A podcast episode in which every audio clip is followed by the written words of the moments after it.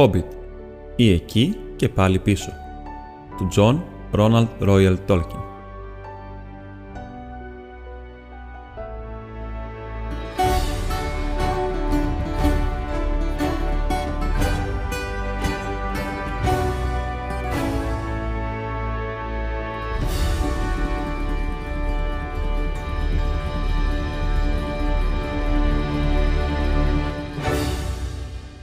Κεφάλαιο ενδέκατο.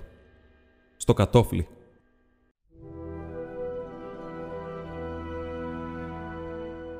Μετά από δύο μέρες δρόμο, έφτασαν στο βόρειο άκρο της μακριάς λίμνης και πέρασαν στον τρεχοπόταμο. Τώρα μπορούσαν να δουν το μοναχικό βουνό να υψώνεται μπροστά του σαν κάστρο, μεγάλο και σκυθροπό. Το ρεύμα ήταν δυνατό και προχωρούσαν αργά. Το τέλος της τρίτης ημέρας, αφού είχαν ανέβει μερικά μίλια στο ποτάμι, πλησίασαν την αριστερή όχθη και ξεμπαρκάρισαν. Εκεί συνάντησαν τα άλογα που ήταν φορτωμένα με τις διάφορες προμήθειες και τα πουλαράκια που θα έπαιρναν μαζί τους. Φόρτωσαν ό,τι μπορούσαν στα πουλαράκια και τα υπόλοιπα τα αποθήκεψαν κάτω από μια σκηνή. Οι άνθρωποι της Λιμνούπολης δεν θέλησαν να μείνουν ούτε για μια νύχτα τόσο κοντά στη σκιά του βουνού. «Δεν μένουμε στιγμή τουλάχιστον μέχρι να βγουν αληθινά τα τραγούδια», είπαν. Σε αυτά τα άγρια μέρη ήταν ευκολότερο να πιστέψουν στον Δράκο παρά στον Θόριν. Εδώ που τα λέμε, οι προμήθειές τους δεν χρειάζονταν φρουρό, γιατί όλη η περιοχή εκεί ήταν έρημη και άδεια. Έτσι, οι συνοδοί τους, παρόλο που έπεφτε η νύχτα, έφυγαν για τη Λιμνούπολη, άλλοι με τα άλογα και άλλοι με τις βάρκες. Οι νάνοι πέρασαν μια κρύα και μοναχική νύχτα και τα κέφια τους χάλασαν. Την άλλη μέρα ξεκίνησαν πάλι. Ο Μπάλιν και ο Μπίλμπο πήγαιναν πίσω πάνω στα πουλαράκια τους, οδηγώντας άλλα δυο βαρυφορτωμένα πουλαράκια δίπλα τους. Οι άλλοι προχωρούσαν σε αρκετή απόσταση μπροστά και ανείχνευαν σιγά σιγά τον δρόμο γιατί δεν υπήρχαν μονοπάτια. Προχωρούσαν βορειοδυτικά, ξεμάκραιναν από τον τρεχοπόταμο και πλησίαζαν όλο και περισσότερο σε μια μεγάλη προεξοχή του βουνού που έμοιαζε με θεόρατο δόντι και που ξεπεταγόταν στα νότια. Ήταν ένα κουραστικό ταξίδι, ήσυχο και σιωπηλό.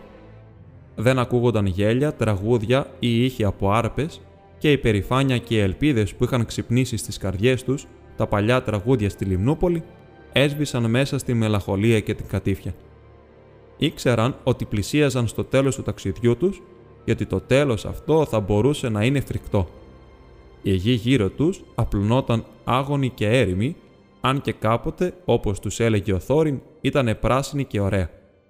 Το χορτάρι ήταν λιγοστό και για μεγάλο διάστημα δεν υπήρχε ούτε θάμνος ούτε δέντρο, παρά μονάχα μερικά σπασμένα και καμένα κούτσουρα για να θυμίζουν το δάσος που χάθηκε.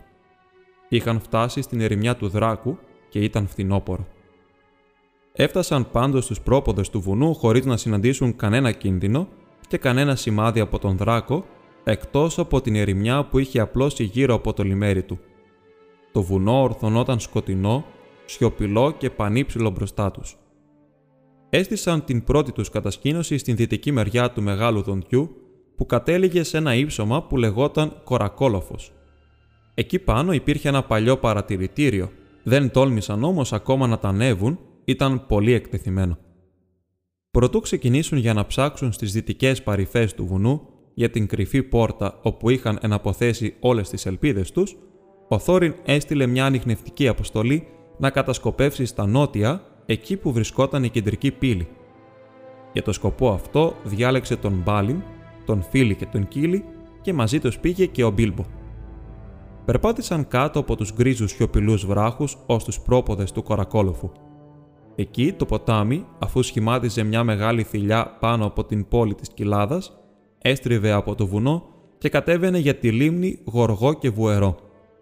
Οι όχθες του ήταν γυμνές και απόκρυμνες, ψηλές και απότομες πάνω από τα νερά.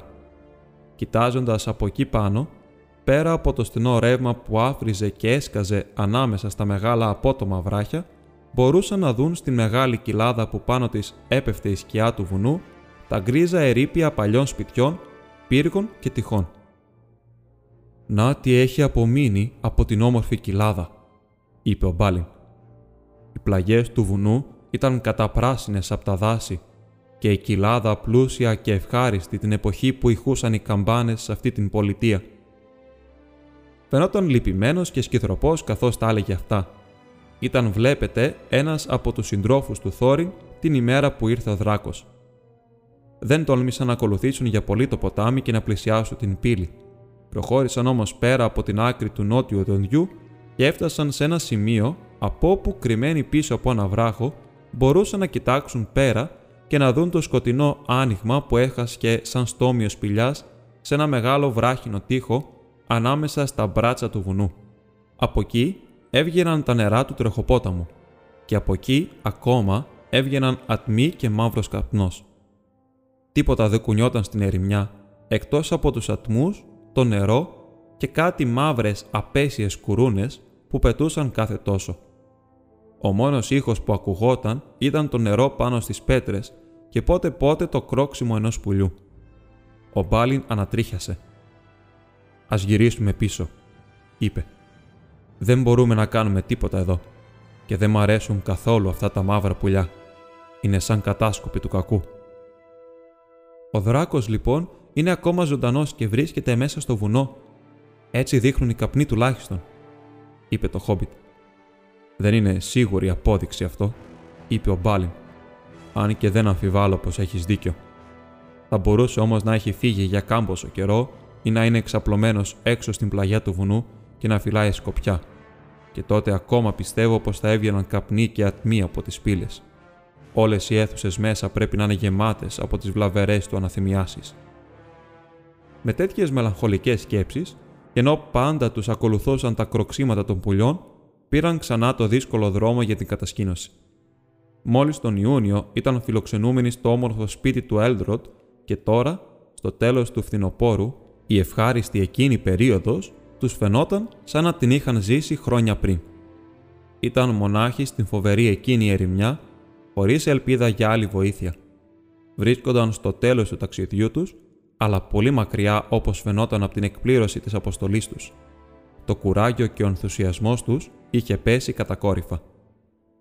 Τώρα το παράξενο ήταν πως ο Μπίλμπο ήταν πιο αισιόδοξος από τους άλλους. Συχνά δανειζόταν τον χάρτη του Θόριν και τον κοίταζε μελετώντας τα ρουνικά γράμματα και το μήνυμα με τα φεγγαρογράμματα που είχε διαβάσει ο Έλδροτ. Αυτός ήταν που παρακίνησε τους νάνους να αρχίσουν την επικίνδυνη εξερεύνηση στις δυτικές πλαγιές για να βρουν την μυστική πόρτα. Μεταφέρανε την κατασκήνωσή τους σε μια μακρόστινη κοιλάδα, πιο στενή από την μεγάλη κοιλάδα στα νότια που απλωνόταν μπροστά στις πύλες του ποταμού και ήταν περιστοιχισμένη από χαμηλότερες βουνοπλαγιές. Δύο από αυτές ήταν ξεκομμένες από τον κύριο όγκο του βουνού και προχωρούσαν απότομες και όλο βράχια ως τον κάμπο. Σε αυτή την δυτική μεριά υπήρχαν λιγότερα σημάδια από τα αρπακτικά πόδια του δράκου και φύτρωνε αρκετό χορτάρι για τα πουλαράκια τους. Από την κατασκήνωση αυτή που σκιαζόταν όλη μέρα από τα βράχια και τις βουνοπλαγιές ως την ώρα που ο ήλιος άρχισε να δει προς το δάσος, ξεκινούσαν κάθε τόσο χωρισμένοι σε ομάδες για να βρουν μονοπάτια πάνω στην βουνοπλαγιά. Αν ο χάρτης ήταν σωστός, κάπου πάνω από τον βράχο, στην κορυφή της κοιλάδας, έπρεπε να υπάρχει η μυστική πόρτα. Κάθε φορά όμως γύριζαν στην κατασκήνωση χωρίς να έχουν πετύχει τίποτα. Στο τέλος όμως, αναπάντεχα, βρήκαν αυτό που ζητούσαν. Ο Φίλι, ο Κίλι και το Χόμπιτ γύριζαν μια μέρα κάτω στην κοιλάδα και παιδεύονταν για να περάσουν ανάμεσα από κάτι βράχια στο νότιο άκρο της. Γύρω στο μεσημέρι, καθώς πέρναγε πίσω από μια μεγάλη πέτρα που έστεκε μονάχη της σαν κολόνα, ο Μπίλμπο είδε κάτι μικρά, μισοκρεμισμένα σκαλοπάτια που πήγαιναν προς τα πάνω. Αναστατωμένοι και οι τρεις τους, τα ανέβηκαν και βρήκαν τα ίχνη ενός στενού μονοπατιού που άλλοτε χανόταν και άλλοτε το ξανάβρισκαν. Το μονοπάτι προχωρούσε πάνω στην κορφή του νότιου υψώματος και τους έφερε τελικά σε μια ακόμα πιο στενή ράχη που έστριβε βόρεια κάθετα στην πρόσωψη του βουνού. Κοιτάζοντας κάτω είδαν πως βρίσκονταν στην κορφή ενός βράχου πάνω από την κοιλάδα και αντίκριζαν την κατασκήνωσή τους από ψηλά. Σιωπηλοί, γαντζωμένοι στον βράχινο τοίχο στα δεξιά τους, προχώρησαν ένας-ένα στην ράχη μέχρι που ο τείχος άνοιξε. Έστριψαν και βρέθηκαν σε ένα μικρό πλάτωμα με απότομα τυχώματα γύρω, χορταριασμένο και ήσυχο. Η είσοδος που ανακάλυψαν δεν φαινόταν από κάτω εξαιτίας του βράχου που ήταν μπροστά, ούτε από πιο μακριά, γιατί ήταν τόσο στενό το άνοιγμα που έμοιαζε σαν μία μικρή χαραματιά και τίποτα άλλο. Δεν ήταν σπηλιά και ήταν ανοιχτό στον ουρανό από πάνω. Αλλά στην εσωτερική άκρη του υψωνόταν ένας ίσιος τείχος που στο κάτω μέρος του, κοντά στο έδαφος, ήταν τόσο λίος και κατακόρυφος σαν να είχε γίνει από τεχνίτη, χωρίς όμως να φαίνεται ούτε μια σχισμή, ούτε ένας αρμός. Δεν υπήρχε κανένα ίχνος από πεζούλι ή κατόφλι, ούτε κανένα σημάδι από αμπάρα, μάνταλο ή κλειδαριά. Κι όμως δεν αφέβαλαν ότι είχαν επιτέλους βρει την πόρτα. Την χτύπησαν, πέσανε πάνω της και την έσπροχναν, την οικέτεψαν να κουνηθεί, είπαν διάφορα παλιά μαγικά στιχάκια που άνοιγαν πόρτες, αλλά τίποτα δεν κουνήθηκε. Στο τέλος, ξεθεωμένοι, ξάπλωσαν στο χορτάρι να ξεκουραστούν και αργά το απόγευμα άρχισαν την μακριά πορεία τους προς τα κάτω. Μεγάλη αναστάτωση επικράτησε στην κατασκήνωση εκείνο το βράδυ. Το πρωί ετοιμάστηκαν να μετακινηθούν και πάλι. Μόνο ο Μπόφουρ και ο Μπόμπουρ έμειναν πίσω για να φυλάνε τα πουλαράκια και τις προμήθειες που είχαν κουβαλήσει από τη Λιμνούπολη. Οι άλλοι διάβηκαν την κοιλάδα, ανέβηκαν το καινούριο μονοπάτι και από εκεί προχώρησαν στην στενή ράχη. Πάνω εκεί δεν μπορούσαν να κουβαλήσουν ούτε μπόγους ούτε σακούλια. Ήταν τόσο στενή που έπρεπε να κρατάς την ανάσα σου και δίπλα τους έχασε και μια χαράδρα 150 μέτρα βαθιά που κατέληγε σε κοφτερούς βράχους. Δέθηκαν όμως όλοι από τη μέση με ένα γερό σκηνή και έτσι στο τέλος έφτασαν χωρίς ατυχήματα στο μικρό χορταριασμένο καταφύγιο. Εκεί έκαναν την τρίτη τους κατασκήνωση, ανεβάζοντας ό,τι τους χρειάζονταν από κάτω με σκηνιά. Μπορούσαν με τον ίδιο τρόπο να κατεβάσουν κάτω κανέναν από τους πιο δραστήριους νάνους, όπως τον Κίλι, για να ανταλλάξουν ό,τι νέα υπήρχαν ή για να μοιραστεί την βάρδια κάτω, ενώ ο Μπόφουρ ανέβαινε με το σκηνή στην πάνω κατασκήνωση. Ο Μπόμπουρ δεν δεχόταν να ανέβει ούτε με το σκηνή ούτε από το μονοπάτι. Είμαι πολύ χοντρός για κάτι τέτοιο μυγοπερίπατου, είπε. Θα ζαλιζόμουν και θα πατούσα πάνω στα γένια μου και τότε αντίο, θα μένατε πάλι 13. Και τα κουμποσκίνια είναι πολύ λεπτά για το δικό μου βάρος. Ευτυχώς για τον ίδιο, αυτό δεν ήταν αλήθεια όπως θα δείτε. Στο μεταξύ, μερικοί από αυτούς εξερεύνησαν την ράχη πέρα από το άνοιγμα και βρήκαν ένα μονοπάτι που οδηγούσε ψηλότερα στο βουνό. Δεν τόλμησαν όμως να προχωρήσουν πολύ σε αυτόν τον δρόμο, ούτε και θα ωφελούσε άλλωστε. Εκεί πάνω βασίλευε μεγάλη ησυχία που δεν την έσπαγε μήτε κρόξιμο πουλιού, μήτε άλλο θόρυβο, εκτός από τον άνεμο στους βράχους. Μιλούσαν σιγανά και δεν φώναζαν, ούτε τραγουδούσαν, γιατί ένιωθαν πως ο κίνδυνος παραμόνευε πίσω από κάθε βράχο. Οι άλλοι που ασχολούνταν με το μυστικό της πόρτας δεν είχαν περισσότερη επιτυχία. Ήταν πολύ ανυπόμονοι για να ασχοληθούν με τα ρουνικά και τα φεγγαρογράμματα και προσπαθούσαν συνέχεια να ανακαλύψουν πάνω στην λία επιφάνεια της πέτρας που ακριβώς ήταν κρυμμένη η πόρτα. Είχαν φέρει μαζί τους σφυριά και εργαλεία διαφόρων ειδών από τη Λιμνούπολη και στην αρχή προσπάθησαν να τα χρησιμοποιήσουν. Όταν όμως κτύπησαν την πέτρα, οι ξύλινες λαβές έσπασαν και τα ατσαλένια κεφάλια λύγησαν σαν μολύβι. Τα σκληρά μέταλλα των εργαλείων δεν τα έβγαζαν πέρα με τα μάγια που είχαν κλείσει την πόρτα, αυτό το έβλεπαν καθαρά. Και ακόμα τρομοκρατήθηκαν από τον κούφιο ήχο που έκαναν τα χτυπήματα. Ο Μπίλμπο καθόταν στο κατόφλι, έρημος και συνεφιασμένος. Δεν υπήρχε βέβαια κατόφλι, αλλά έλεγαν στα αστεία κατόφλι ένα μικρό χορταριασμένο χώρο ανάμεσα στο ξέφωτο και τον βράχο γιατί θυμήθηκαν τα λόγια του Μπίλμπο στην απροσδόκητη Βεγγέρα στο σπίτι του όταν είπε ότι θα μπορούσαν να καθίσουν στο κατόφλι μέχρι να σκεφτούν κάτι.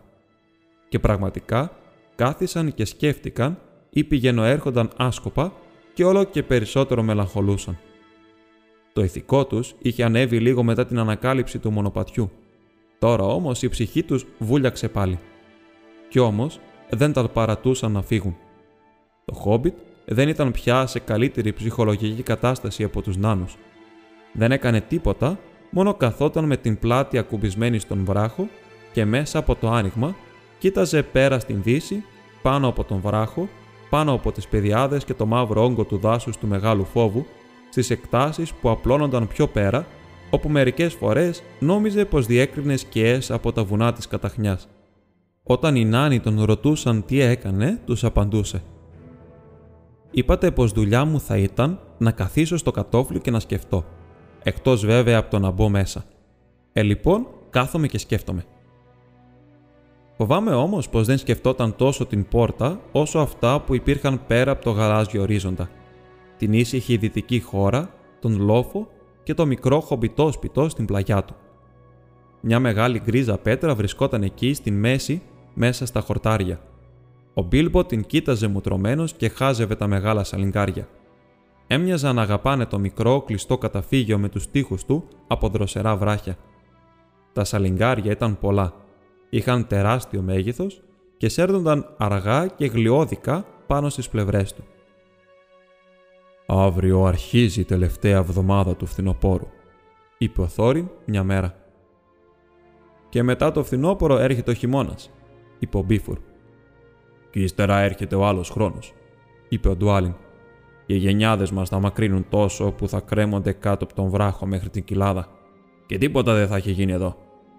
Τι κάνει για μας ο διαρρήκτης μας; Αφού έχει το άρο το δαχτυλίδι, θα έπρεπε τώρα να κάνει πράγματα και θαύματα. Και αρχίζω να σκέφτομαι πως θα μπορούσε να μπει από την κεντρική πύλη και να ρίξει μια ματιά πώ έχουν τα πράγματα. Ο Μπίλμπο τ' άκουσε αυτό. Η Νάνη ήταν στα βράχια πάνω ακριβώς από εκεί που καθόταν. Να πάρει ευχή, σκέφτηκε. Ώστε αυτό αρχίζουν να σκέφτονται τώρα, έτσι. Πάντα εγώ ο καημένος πρέπει να τους βγάλω από τις δυσκολίες τουλάχιστον από τότε που έφυγε ο μάγος.